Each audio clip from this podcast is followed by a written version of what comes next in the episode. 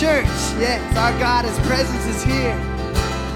Can we surrender before Him now? Proclaim His goodness, proclaim His nature. He is good, He is just. There's no one like our God. Yes. What is this love that won't relent? That's calling out with heaven's breath. Who's reaching wide to save our souls? Only you. Yes, that's right. What is this grace that makes no sense?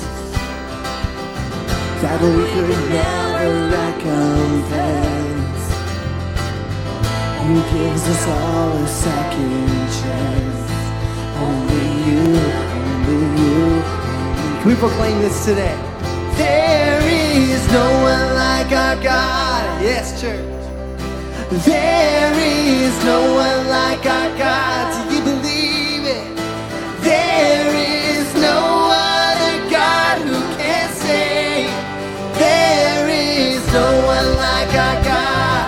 We believe it. yeah. Who hung the stars upon the night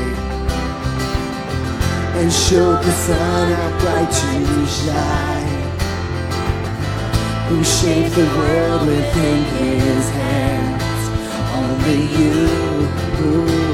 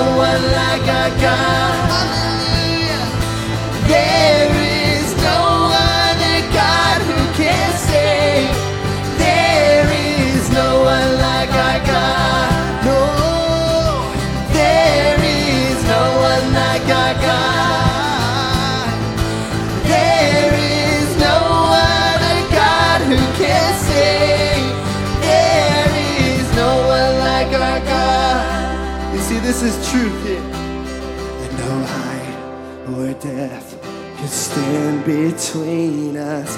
No power on earth or all creation. No life or death can separate us from you. You believe those words? Would you lift it up from your heart? No height or death can stand between power on or all creation. No life or death can separate us from your love.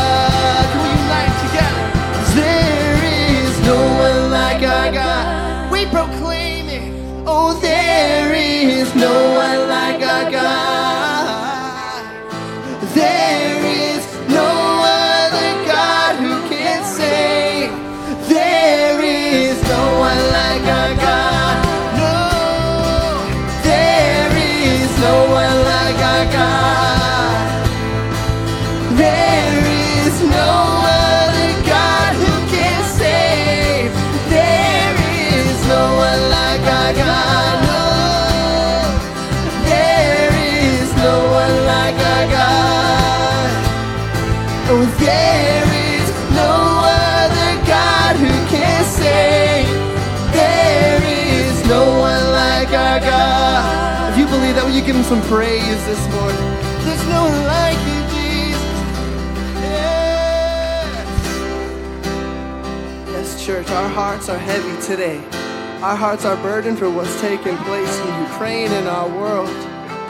If you've come in here today with a burdened heart, would you just surrender your fear before the Lord right now in this moment? Would you surrender your anxiety to Him? Because He is here. He is a God of healing. We're standing in His presence and His love. When darkness tries to roll over my bones, and sorrow comes to steal the joy I own. when brokenness and pain is all I know. We know this that I won't be shaken. No, I won't be shaken. Can we lift this up? And my fear doesn't stand a chance when I stand in your love. My fear doesn't stand a chance when I stand in your love. My fear doesn't stand a chance when I stand in your love. Thank you, Jesus. Shame no longer has a place to hide. Cause I am not a captive to the lies. Yes. I'm not afraid to leave my past behind. We declare this that I won't be shaken. No, I won't be shaken. Yeah. My fear doesn't stand a chance when I stand. Doesn't stand a chance when I stand in your love. My fear doesn't stand a chance when I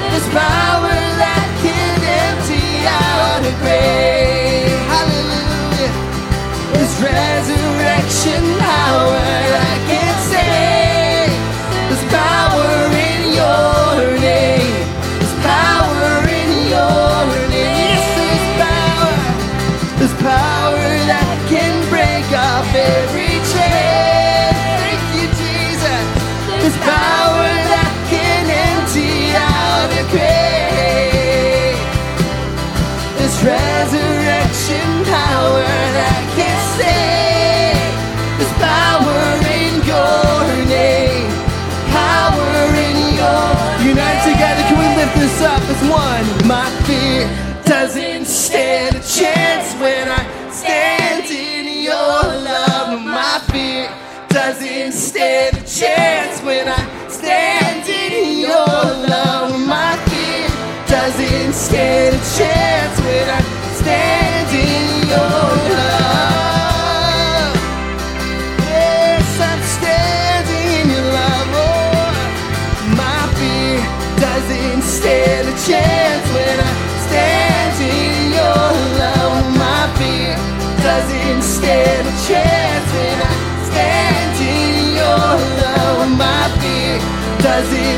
doesn't a chance when I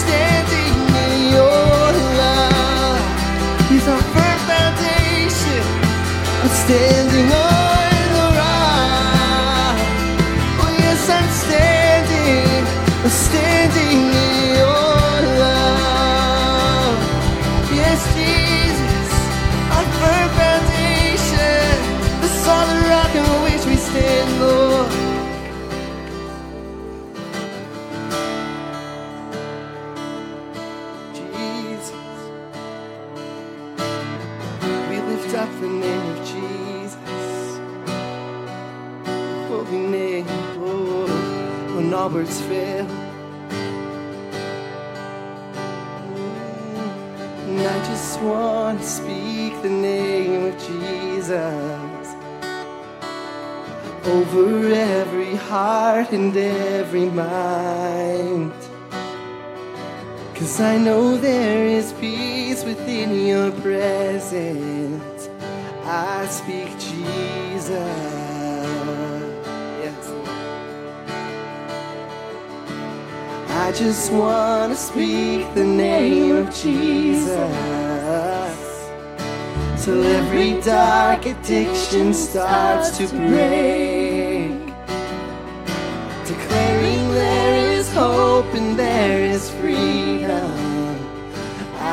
I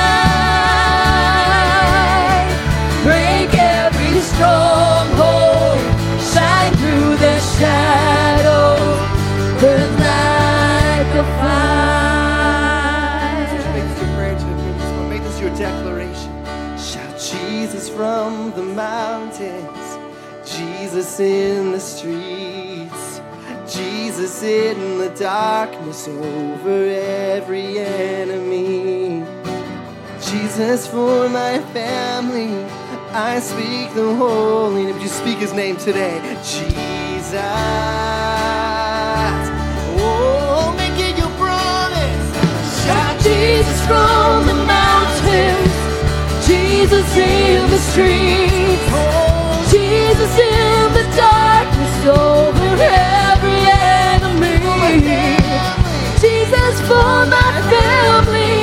I speak the holy.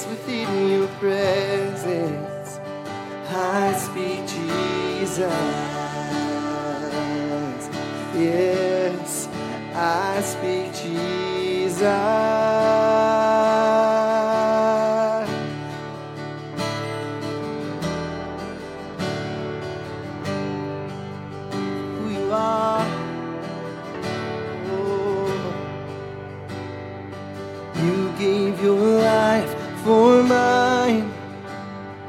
Nailed to the cross, you crucified all my sin and shame. It was washed by your mercy. Yes, you are the treasure I find, my reason for living. So let offering to the one who is worthy.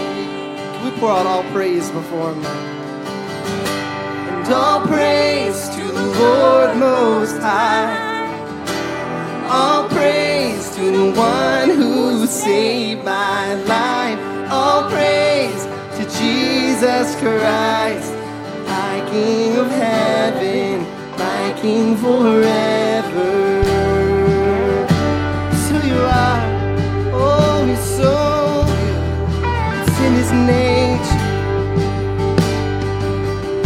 Storm the gates of my heart. The veil in between was torn apart. Now you hold the keys to the grave. Can we lift this up? Cause you bring things to light. You roll stones away. All praise to the Lord Most High. All praise to the one who saved Christ, my King of heaven, my King forever. All praise to the Lord Most High. We'll pour it out. All praise to one who saved my life. All praise to Jesus Christ, my King of heaven,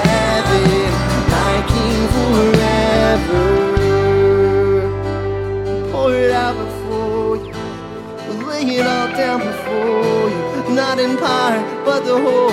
You're worth it all, Lord. You're worth my whole heart. In this moment, would you surrender your whole heart before Him now? Would you lay down every burden? And I lift my hands up and lay my whole life down, my whole life down before you. I lift my hands up and lay my whole life down, my whole life now. What did you walk in here with today? Well, I lift my hands up, lay my whole life down, my whole life down. Before his arms are open, I lift my hands up, lay my whole life down,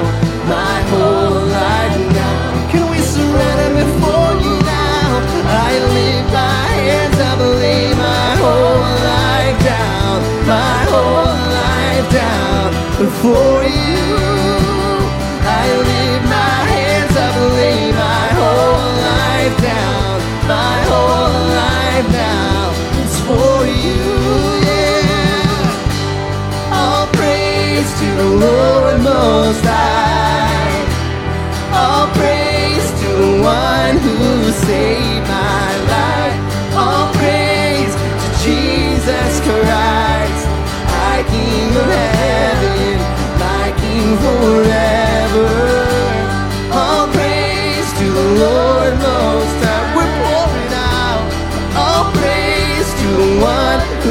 saved my life.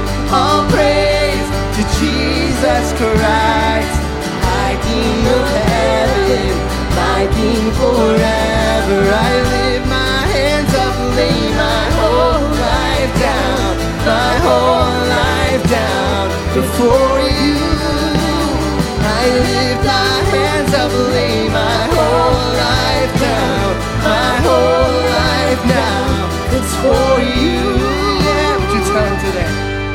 All praise to the Lord Most High. All praise to the one who saved my life. All praise to Jesus Christ, my King of heaven, thy King forever. It's who you are, our King forever. It's in your Lord, to be good. You are firm foundation. You are blessed assurance, Lord. Father, we will respond in kind. We'll do as it says in Psalms, where it says, Praise the Lord, my soul. All my inmost being, praise his holy name. Church, let these words act as a love letter to our King Jesus. Lord, we praise you with a heart of reverence. You are our King. You are our Lord. You're the one who rescued us out of darkness and brought us into glorious light. You are worthy of every word, of every note, of every melody. So in this moment, we offer you our whole hearts, our whole selves, and let us face every day, placing you above all things. We proclaim your holy name, Jesus. Church, you know, we walked in here today with hearts heavy, with hearts burdened for Ukraine and the things that are happening in this world. So, can we just unite together in prayer and pray together the way that God, that Jesus taught us to pray with the Lord's Prayer? Can we pray together? We say, Our Father, who art in heaven, hallowed be thy name. Thy kingdom come, thy will be done on earth as it is in heaven. Give us this day our daily bread and forgive us our sins as we forgive those who sin against us. And lead us not into temptation, but deliver us from evil. For thine is the kingdom and the power and the glory forever. Amen. You see, this is truth here. Well, welcome to second service here at MRCC. Would you turn to those around you? Find someone you don't know and just wish them a good morning today.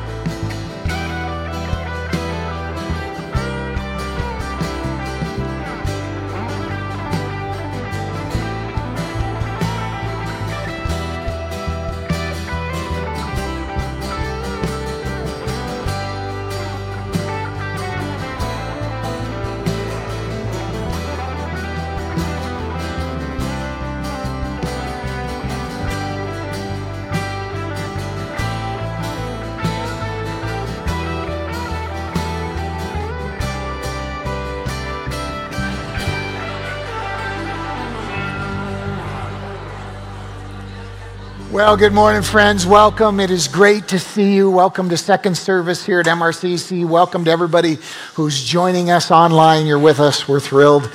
It's good to see you this morning. It's good to be with you this morning. And God takes such great pleasure in our coming together. You know how you feel at the holidays when your kids get together and sometimes a mom will come up to me and say, "Oh, my kids are in the house at the same time." And it's sweet and good and precious. That's how it is when we come together in our Father's family. So good to see you this morning. Welcome this morning. Um, you know, I, I, have a few announcements to share with you, but uh, you know what's on everybody's heart this morning is what's happening in our world. And, and God wants to speak to us specifically about that this morning. Uh, he actually woke both me and Weston up last night and said, I want you to change up what's going to happen on Sunday morning. And um, so, in a moment, I-, I want you to prepare yourself to hear from Jesus about what's happening in our world because he cares about what you're feeling, about what's going on uh, in the world around us. So, a few quick announcements before we get into that. One is that tomorrow night is our monthly Band of Brothers men's dinner. That'll be happening at 6:30 here in the sanctuary. You are invited to come and be a part of that, fellas. Uh, no cost. We have dinner together. It's a great time. Bring a friend. Anybody and everybody is welcome. That'll be happening tomorrow night. And then uh, this coming Friday night will be our Mercy Reigns Missions Dinner, uh, kind of an informational and a reporting dinner about the ministry in Uganda, uh, led by Larry and Charlotte Travis, right here from our own MRCC. And that's going to be everybody's invited to that Friday night, 6:30. Again, no cost. Bring a friend. Hear about the mission and what's happening there. That'll be happening here at the church uh, as well. And then I'm looking forward to next Sunday evening because these first three Sunday evenings in March are our church membership classes, our spring membership classes. So if you've decided that MRCC is your church home and you haven't become a member, I want to invite you to consider coming out and being part of these three, these three classes. I teach them. It's a chance for me to get to know you, you to get to know some of the folks you go to church with. Um, they'll happen uh, on those three consecutive Sundays. Each class is 90 minutes. It's, a, it's just a great fellowship time. One of the things that always comes out of it is a lot of friendships as people meet each other and connect with each other. So I want to invite you to be a part of that. If you, if you haven't uh, you know, entered into church membership yet, you can sign up in the foyer, call the office, scan the code on the chair in front of you, whatever works. But we would love to include you in that. And then as well, uh, after church this morning, the ladies uh, are hosting the women's conference sign up. That's That's coming up in just a few weeks. Um, and so you can stop by the guest center, find out a little bit more about that, um, and, and roll with that. I, I want to invite you, friends. God, God doesn't do this very often. Uh, I, I, believe in the sacredness of prayer and preparation. And, and so on a Tuesday, when, when I get on my knees and ask God where we're going next in His Word, you know, He gives me that message. He did that this week. But then, with everything that happened in our world, um, you know, last night again, he said, Hey, I, I have a word, a very specific word for my people. And, and, and that's what we're going to get into this morning. I, I want to invite you to open your Bible, if you would, to Matthew chapter 24. Whether your Bible's on your phone or your iPad or you got an old fashioned paper one, whatever works. Uh, I want to encourage you to get in the habit of, of bringing your Bible with you. And Matthew chapter 24, let's, let's pray this morning before we jump into God's Word together. Father, we ask this morning that you would give us ears to hear your Spirit.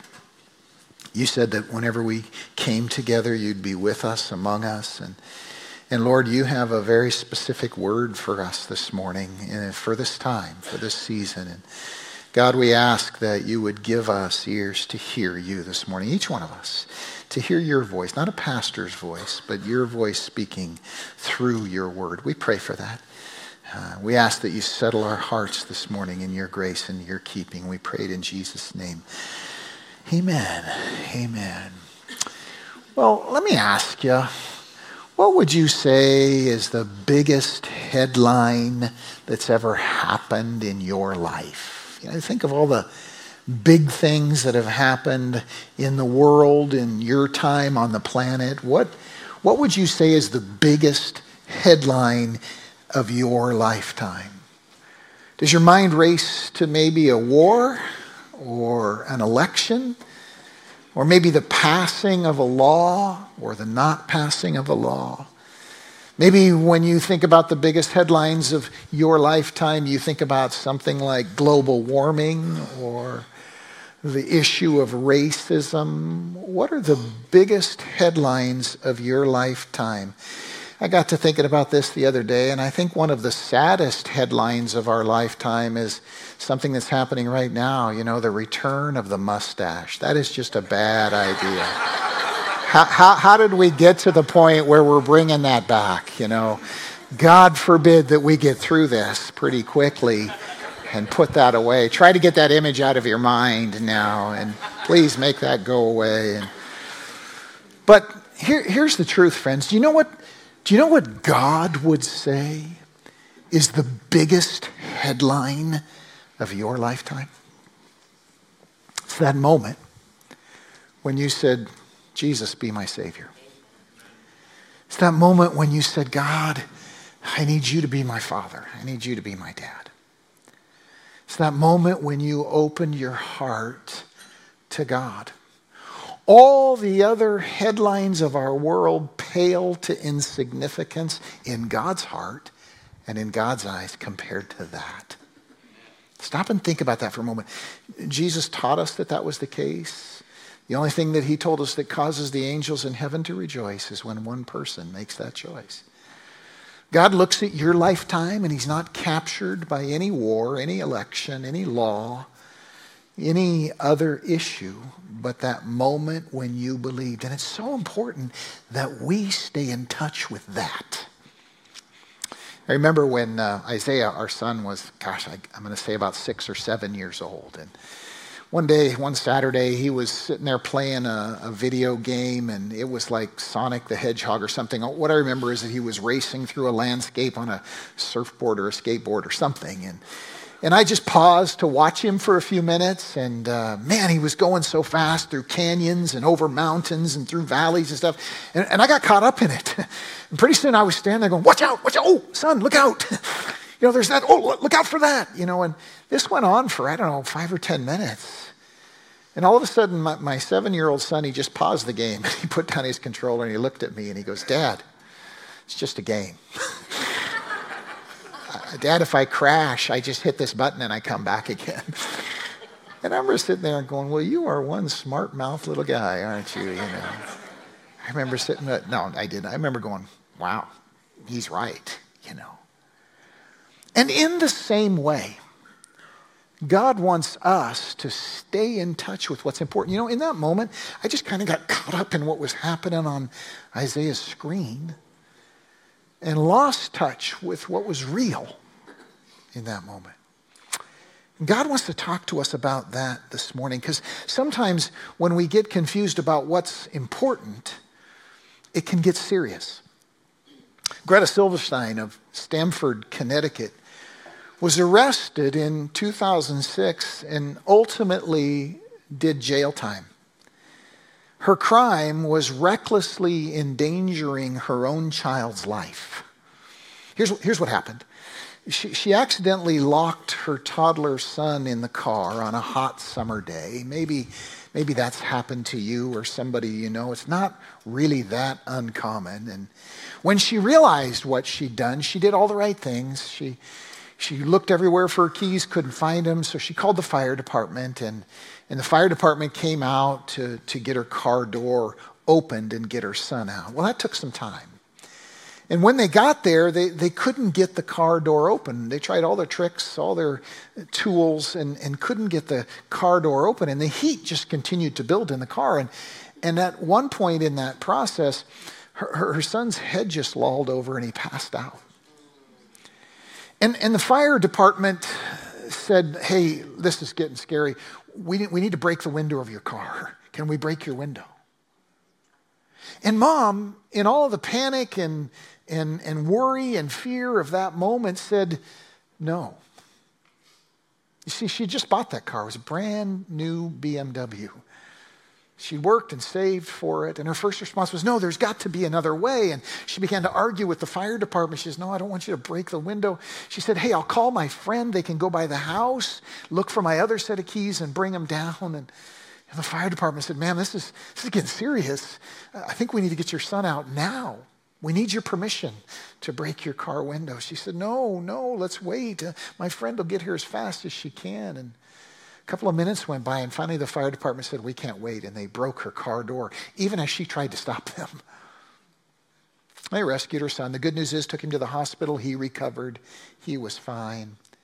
But mom was charged and prosecuted and did jail time for recklessly endangering her child. Now, the sad part of the story is that, you know, mom knew better. She really did in her heart of hearts. And looking back afterwards, she says, I, I just got panicked, you know. There were too many things coming at me. In the moment, I just lost it. And, and she said, you know, in my right mind, I would have said, yes, break the window right away. But somehow I got detached from what was important in that moment.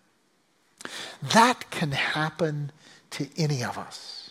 That can happen to all of us. And from the perspective of God our Father, it can happen to us in times like we're living in this weekend, this week, this month. We live, you and I, in, in what historians call the information age. You know, in our day, we have access to more information. We know more stuff about more stuff than anybody ever has in history. Those little phones we hold in our hands, those are the greatest libraries in the history of mankind. More information in there than in all the libraries of the world put together. And, and those things are enormously powerful tools. Do you realize that, that the processor in your phone is more powerful computationally than the one that NASA used to send astronauts on a 500,000 mile round trip journey to the moon? You've got more power in your hand than they did in those days. But here's the thing with all that information flowing at us, it has never been more important for us to discern what's important what really matters among all that information, as opposed to just information. In a crisis, we are tempted to lose touch with what's important, but all the knowledge in the world is no substitute for understanding what matters most. And that's what's on Jesus' heart as he responds to the disciples in Matthew chapter 24 talking about what was going on in their world, in their lives in that moment. Let's, let's kind of follow the story and listen to what our Lord has to say. Matthew chapter 24, beginning with verse 1, the Bible says this Jesus left the temple. I'm going to talk about the temple in a moment. The center of Jerusalem, one of the eight wonders of the ancient world, the place Jesus often went to to teach during the day, all who wanted to learn. Jesus left the temple on one of those days, and, and he was walking away when the disciples came up to him and called attention to its buildings, called attention to this wonder of the world. Now, it's easy to understand when you know a little history why the disciples were so dazzled by the temple. It was known in those days as Herod's temple. King Herod had built it a couple of decades before to try and win the loyalty of the Jewish population by pretending he was on their side when it comes to God. You can't imagine a more reprobate ruler, but he cynically built this monument to win the loyalty of the religious in Israel. It was one of the largest construction product, projects in all of history, made of stone and white marble, plated with gold from the roof right down the side walls, lit up by night with oil lamps that glowed in the daytime. It was said that you could see the glow of the temple from miles away in broad daylight as you came towards Jerusalem. The sun striking all that solid gold. And every year, at the Feast of Tabernacles, the, they would darken the entire city, surround that temple with every lamp they could find so that it lit up and blazed as a memorial to the glory of God being in the middle of Israel, as a remembrance of when that happened in the Old Testament when the glory of God came down on the tabernacle. And, and this temple was the center of Israel's national life, of their religious identity. They thought of it as the most important place in all of Israel. Luke, in his account of this same moment in chapter 21, tells us that the disciples were remarking how the temple was adorned with beautiful stones and gifts dedicated to God. Mark tells us that they said, Look, teacher, what a magnificent building. And they felt that deep in their bones as Jews, as Israelites, as historically the people of God. It's very easy to understand what they were feeling in that moment. But watch how Jesus responds to them. Verse 2 of chapter 24. They said, Lord, look at this awesome place. Look at the temple. And Jesus said, Do you see all these things, guys? I tell you the truth, not one stone here will be left on another. Everyone will be thrown down. In other words, guys, what you're looking at is dazzling, amazing, captures your attention, but I'm telling you it doesn't matter. I'm telling you it is almost completely irrelevant. I'm telling you that everything you see will be cast down. And in fact, history tells us that in three short decades, that's exactly what happened. The Romans came in, put down yet another Jewish rebellion. And as a consequence of that sacking of Jerusalem, in their desire, in their effort to, to destroy the nation's identity, they threw every stone off of every other stone. They stripped every piece of treasure out of that temple. They endeavored to, to violate the interior of the temple by sacrificing a pig on the altar. They did all kinds of things in an effort to stamp out the Jewish faith. Jesus says, guys, everything that captures your attention right now will be gone before you know it. And, and to make it even more pointed, a foreign army will crush Israel and destroy this temple. They, they would have thought that unthinkable. Jesus says, no, that's, that's going to happen, guys. And despite that happening, it won't derail the kingdom of God. He's going to go on to talk about that in a moment. But to, to, kind of feel the intensity of this moment, imagine that, that Jesus is standing here physically this morning, and one of us says, Oh, Lord, let's pray for America, that uh, America would carry out God's will in the world. And if we said something like that, and then he said, You know, guys, America's not even going to be remembered. Every part of it will be cast down and ground to dust. The Lincoln Monument, the Washington Monument, the Capitol building, the Congress, all of it will be destroyed. Uh, and, and just, you know, to go with the imagery, maybe it'll be nuclear ash. We would go, what? And that's what the disciples felt in this moment when Jesus said, the temple will be destroyed. feel the intensity of that moment. And, and the reason it strikes them so hard is, is that they become caught up in that. They begin to think of that as the most important thing in their world. And Jesus wants to correct them about it. He doesn't want to say it's unimportant. He goes to the temple every week to worship. He doesn't want to say it doesn't matter. That's the place where he shares the gospel, where he meets with people. It, it has its place.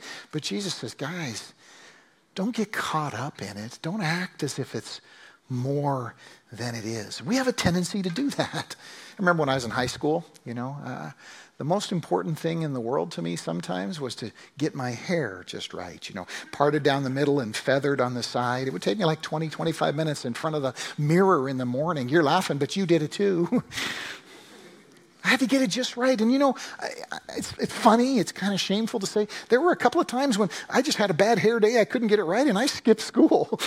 I to want anybody to see me. How dumb is that? Middle school, right?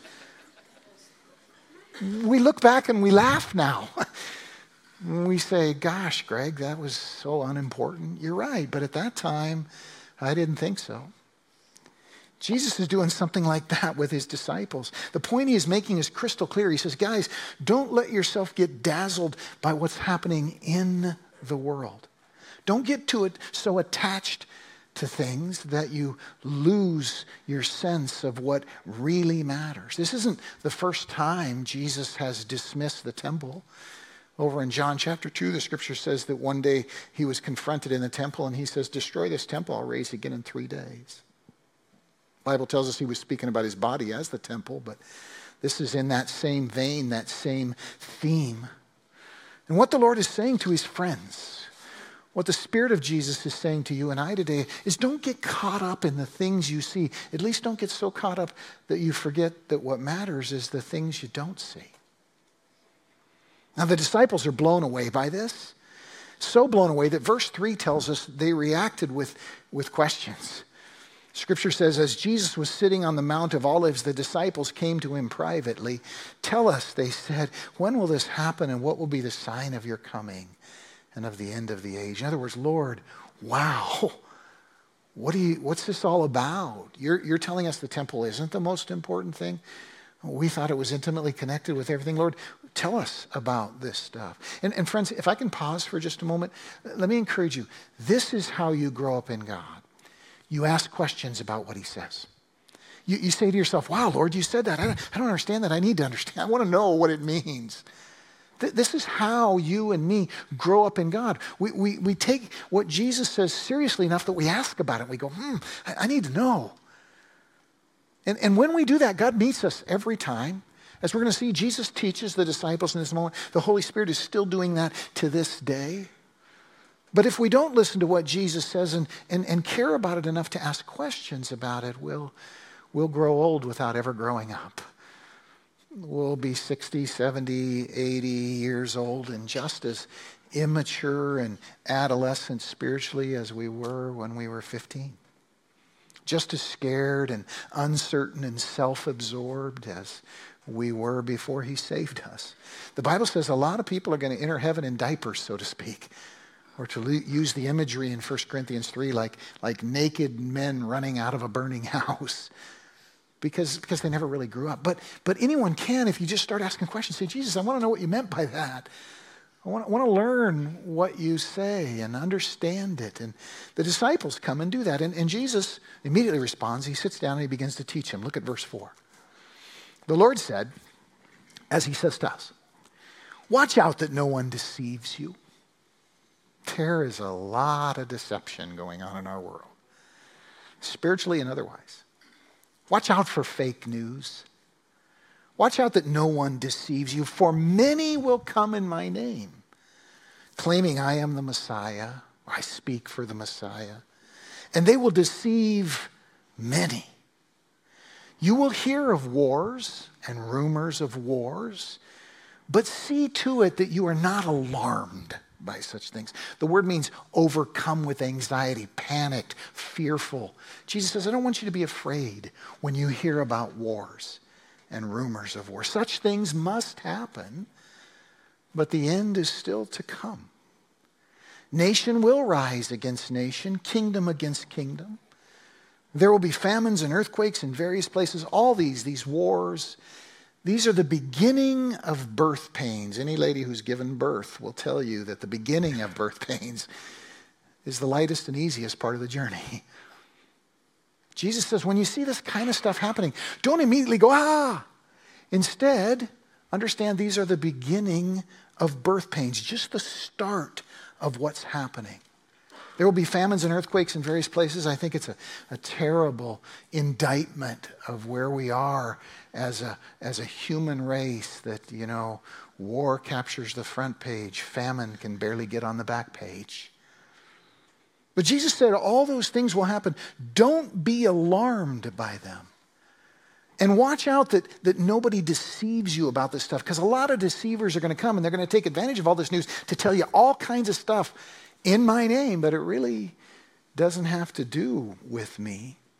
You know, one of the ways to identify a false teacher is anybody who tells you that they know for sure that the end times is happening right now. First of all, technically speaking, the end times have happened ever since Jesus' resurrection, it's just a matter of how long they last. But second, the Lord is going to go on in verse 36 of chapter 4, and he's going to say this No one knows about the day or hour of my return, not even the angels in heaven, nor the Son, but only the Father. So as soon as somebody gets on the internet or your TV or whatever and starts telling you they know exactly what's happening prophetically and blah, blah, blah, blah, blah, watch out. Jesus says, Nobody knows. He says, I don't even know. He's humanly speaking in that moment. He said, The angels in heaven don't know, only the Father knows. And the first test of somebody taking advantage of the news is if they pretend to know. Jesus said, Watch out that you don't get deceived. And he says, You will hear of wars and rumors of wars. See to it that you're not alarmed. Uh, friends, have we so quickly forgotten that in the 20th century, more people died in wars than all of human history combined before that? This isn't the first time this has happened. It isn't the last time. I saw a funny meme the other day. Somebody said, if you're a, if you're a millennial or a Gen XYZer and this whole talk of nuclear weapons in Russia starts to freak you out, just grab your neighborhood boomer. They'll tell you how to get through it. They've been dealing with it their whole lives. There's some truth to that. But Jesus says, don't be alarmed because I've got a grip on this. Matter of fact, Luke tells us in chapter 21, verse 28, that he went further than that. The Lord said this When these things begin to take place, stand up and lift up your head because you know your redemption is near. When these things begin to take place, don't become more afraid, become more eager because the fulfillment of the ages is nearer than it ever has been. Your redemption is near. The putting to end of war, the putting to the end of the wicked, the, the, the beating of swords into plowshares, peace and justice among the nations. It's nearer now than ever before when you see these things. You know that, he said. And so take heart, lift up your head. Of all people, followers of Jesus Christ in times like this should be the most clear eyed, the most patient, the most secure, the most peacefully rooted in their faith. The world around us needs to see that. It validates the gospel that we share. Jesus says, Lift up your heads because you know that your redemption is near. I remember when I was stationed in Iceland, and uh, you know, after about the first week, I didn't want to be there anymore. Took about that long to to be tired of it, and yet I spent another year there, and it was a long year, and I was ready to leave. as I got to the end of that year and the preparations for my leaving started to happen, you know, um, my access to different parts of the base, my access to different privileges, all those were taken away. And one, my furniture was taken out of my room, and then all my clothes and my gear was taken out of my room. One by one, I lost all these things until it got down to the day before I left, and all I had was the clothes I was wearing, the uniform I was wearing, and a little backpack with some stuff to take on the plane. And the next morning, I was going to get up and get on the plane and fly home. And as all those things were taken away from me, my, my smile got bigger and bigger. as all those privileges were removed, my eagerness for what was coming got bigger and bigger. And when I got on the van to go to the airport and leave, my joy was the greatest of all. God says, think like that. When you see these things taking place, lift up your head because you know that your redemption is near. Friends, let me, let me tell you something. We struggle too much with bad news or hard news when we're too attached to the things of this world. It's kind of a, a diagnosis. Now, it doesn't mean that the things of this world don't matter. It doesn't mean that we shouldn't be engaged in them, but it means we are called to see beyond them and to remember what's most important. When the fire department came to open uh, that car window, they, they, tried everything they could to, to do that without breaking the window. They were engaged, they were involved, they wanted to address the whole situation. But when it got down to brass tacks, the most important thing is what mattered. And, and that's what God says to us in this season. Be reminded, my friend, our citizenship is in heaven, and we eagerly await a king from there, a savior from there, the Lord Jesus Christ. Don't grow terrified and anxious about what's happening in this world because you're not attached to it. You belong somewhere else. The scripture says we should live as aliens and strangers passing through this world. And God invites us to remember that this morning. Jesus wanted his disciples to keep their grip on the things that really matter. So he says, Don't get alarmed, don't be deceived, and lift up your heads. His return puts everything else into perspective. And, and don't be afraid that the bad guys are going to get away with it. God says repeatedly, Vengeance is mine, says the Lord. I will deal with the wicked. Not only will I, will I deal with the wicked by putting an end to their wickedness, I'll undo everything they did. The dead will rise again. Those overcome in their hearts and minds will be healed and renewed. God says, I will undo everything they do. They can't do anything that I can't undo. I have a friend who served our country as a sniper overseas in wartime. And he shared with me how when he closes his eyes, there are so many images in his heart and mind of looking through a scope at somebody and than having to pull a trigger and watching what's happened. And the only thing he says that helps him is that he knows that everything he had to do, God can and will undo. Every one of those people will come back to life. Every one of those wounds and injuries are healed, both in the body and in the spirit. I'll never forget sitting in a Dairy Queen parking lot with another man who had to serve our country in wartime. And with tears streaming down his face, he told me about having to take the life of a 10 year old boy.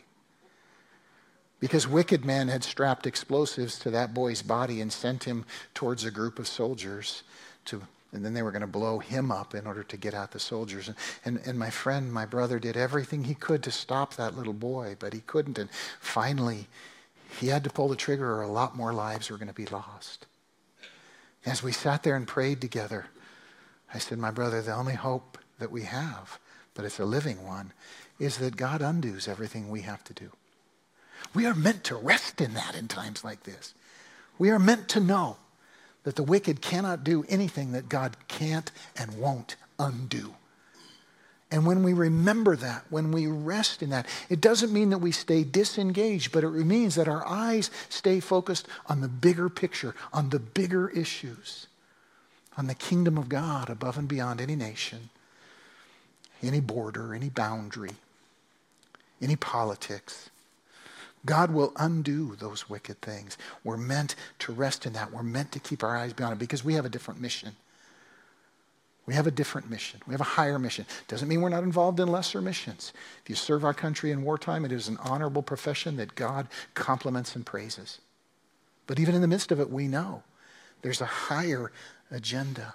So, so, so what does it, life look like when we let Jesus define what's important, when we let him keep us in touch with what's most important? Well, let me finish this morning by just sharing a few specifics. And you can write those down and, and we'll wind up in a couple of minutes. I'm going to ask you, though, in a few minutes to, to stand and join me in serious prayer for our world, for Ukraine, for, for our enemies, as well as our friends. But what does life look like when we let Jesus keep us in touch with what's important? Well, first of all, it looks like paying attention to spiritual things. It is so easy to get caught up in paying attention to everything else. Later in Matthew 24, in that same moment that Jesus had with the disciples, he said this. He said, No one knows about that day or hour of my return, not even the angels in heaven or the Son, but only the Father. And then he said this As it was in the days of Noah, so it will be at the coming of the Son of Man. For in the days before the flood, people were eating and drinking, marrying and giving in marriage up to the day Noah entered the ark. They knew nothing about what would happen until the flood came suddenly and took them all away. In other words, they paid no attention to spiritual things until suddenly the reality of spiritual things fell on them. God says that we're not to be like that. We're to understand that our prayers, our worship, our serving one another, our loving one another, our sharing the gospel, those are eternal things. And they remain front and center no matter what else is going on. Most people live as if judgment isn't coming, but it is. And to live in the light of it, that's what we're called to do. And then we're to not get dazzled by short term wins and lesser wars disciples said, Isn't the temple awesome? Jesus said, It doesn't even matter. Every stone will be knocked down. We're not to get dazzled by trying to win short term wars. God, friends, understand this, is seeking to save souls from eternal hell, not nations from each other. Now, in that process, he seeks to redeem and heal, but his agenda is higher. His agenda is bigger. What does it profit a man, Jesus said, if he gain the whole world and yet lose his soul? What, what, what profit is there in that? None. And so in this day, our eyes are fixed on eternal things. What matters isn't who wins here, but who gets saved eternally. Paul talks about this in 2 Corinthians 10. He says, We don't wage war as the world does. The weapons we fight with are not the weapons of this world. On the contrary, our weapons have divine power to demolish strongholds. That's a spiritual enemy. We demolish arguments and every pretension which sets itself up against the knowledge of God. We take captive every thought to make it obedient to Christ. Don't be tempted to think that somehow Jesus wins if Russia loses. We certainly work for that aim because it's obvious who the bad guys are, but there's a bigger agenda. We can save Ukrainians from Russia only to be cast in hell for eternity. And God calls us to remember that that's His mission in the world. So let us fight on our knees. As the scripture tells us, Ephesians 6, our struggle is not against flesh and blood, but against the rulers and authorities of this dark world. That's talking about spiritual evil against the spiritual forces of evil in the heavenly realms. Don't, don't ever stop thinking that your prayers, your worship, your serving, and your giving are less important. They are the central battle. And then, third, this is kind of surprisingly, Jesus says, in times like this, don't get caught up in judging your fellow believer. Uh, verse 10 of chapter 24, look at what he says. He says, At that time, many will turn away from the faith and betray and hate each other, and many false prophets will appear and deceive many people. The world is full of the loud voices of half baked prophets who will spin every headline into a fantasy about the end times and then condemn their fellow believer who don't join them in their madness. Jesus says, understand, nobody knows when I'm, I'm coming. But nobody knows, so don't get caught up in that stuff. Instead, keep your eyes on the prize, which is to share this good news with everyone around you. Don't worry about missing out on something. Jesus said that when he comes back, you won't have to ask if it happened. The Lord put it this way, verse 36 of chapter 24 For as lightning that comes from the east is visible even in the west, so will the coming of the Son of Man be. If you're not tuned into YouTube or TikTok at the proper moment, you will still know. Everybody will know, okay? So don't get caught up in, ah, I got to find out. So, I'll. no, when it happens, everybody will know from the greatest to the least. And his judgment will come. It will make everything right. The wicked will be destroyed. What the wicked have done will be undone. Don't worry about missing out on anything. Don't chase rumors. Don't get so attached to your country that you forget your kingdom. Don't get so attached to anything that you fear the loss of it and descend into anxiety. Instead, remember, as we just sang this morning, He's got us. He's got us. Finally, do what you can where you are. Loving your neighbor is God's plan for you, no matter what's going on anywhere else. Now, to get involved in helping those in the Ukraine, for example, refugees, all the struggles that are there, amen. Jump in with both feet. But remember that God says you do your best work locally. You do your best work in caring for that person who doesn't know God as their father yet. that person near you who's struggling with fear or anxiety. Jesus said he came to seek and to save the lost, and that's what he calls us to as well. So remember that your battle is here. Your battle is in your workplace. Your place of service is in your school, in your neighborhood, in your community.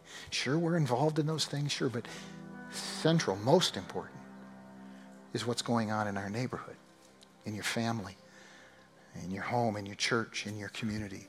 When we get deceived about what's important, we risk freaking out. Let me close with a story, and then I want to ask us to pray together. Mary Edwards Walker is the only woman in American history to win the Medal of Honor. The story of how she won it is a riveting one. Despite being the only woman in her medical school graduating class in 1855, despite being denied the opportunity to enter private practice, because after all, she's a woman, and what can a woman know about medicine? She still offered her services as a trained physician to the Union Army at the outbreak of the Civil War in 1861. She offered to go to the front lines and serve as a doctor helping soldiers. She was denied that opportunity. They said, You're a woman, you don't belong there, you can't go there. You know what she did? She said, Well, I'm going anyway. And she volunteered in civilian clothes to serve with the Army on the front lines.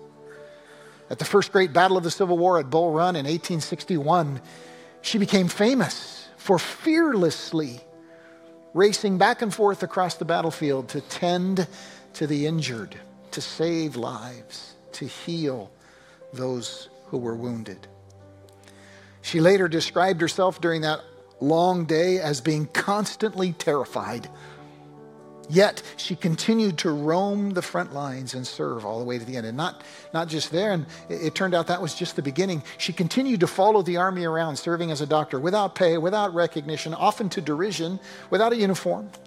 Finally, she was so persistent that in 1863, the Union Army said, Well, we'll give you a uniform and call you an officer, but we're not going to pay you. She didn't care. She kept serving all the way to the end of the war. Shortly after that, she was publicly honored, received the Medal of Honor, the only woman to this day to have earned it on the battlefield. When she was asked what motivated her, what, what helped her, despite all those obstacles, to keep serving, she said this. She said, I always tried to think of what I had to give more than what I had to lose. She said, that's where courage comes from. I always tried to think of what I had to give more than what I had to.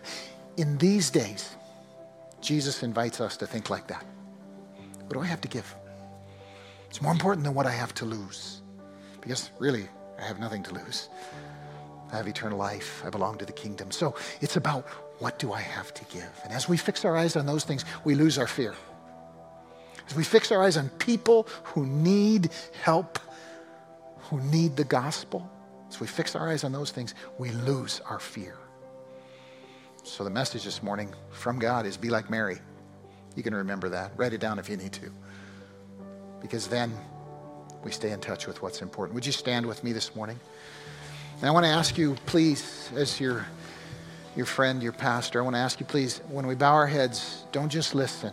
Pray with me, would you, for our world, for all that's happening. Would you bow your heads with me? God, we come to you this morning crying out for the horror that's happening in Ukraine, crying out against wicked men and women. God, praying for those in harm's way. God, asking that you would bring peace. God, we pray that those that are near to the most awful weapons we've ever created, God, that you would cause them in fear to turn away from using them. God, we pray that you would bring peace. God, we pray for our enemies that they would repent and change their minds and hearts and, and turn away from wickedness. God, we, we pray for them. We pray, Lord, that you show us as a nation how to act righteously that you show other nations how to act righteously together. And then, Jesus, help us to keep our eyes fixed on what matters most. Help us to remember that this gospel that brings eternal life matters even more than all the headlines that go across our screens. We pray for that. Keep our hearts fixed on your kingdom, your mission, unalarmed, our heads lifted up, knowing that you have the last word. We pray for that. We pray for that. And now may the love of God the Father and the grace of the Lord Jesus Christ and the fellowship of his Holy Spirit go with you throughout this week. Go with God, friends. Tell someone that you love them. Hallelujah.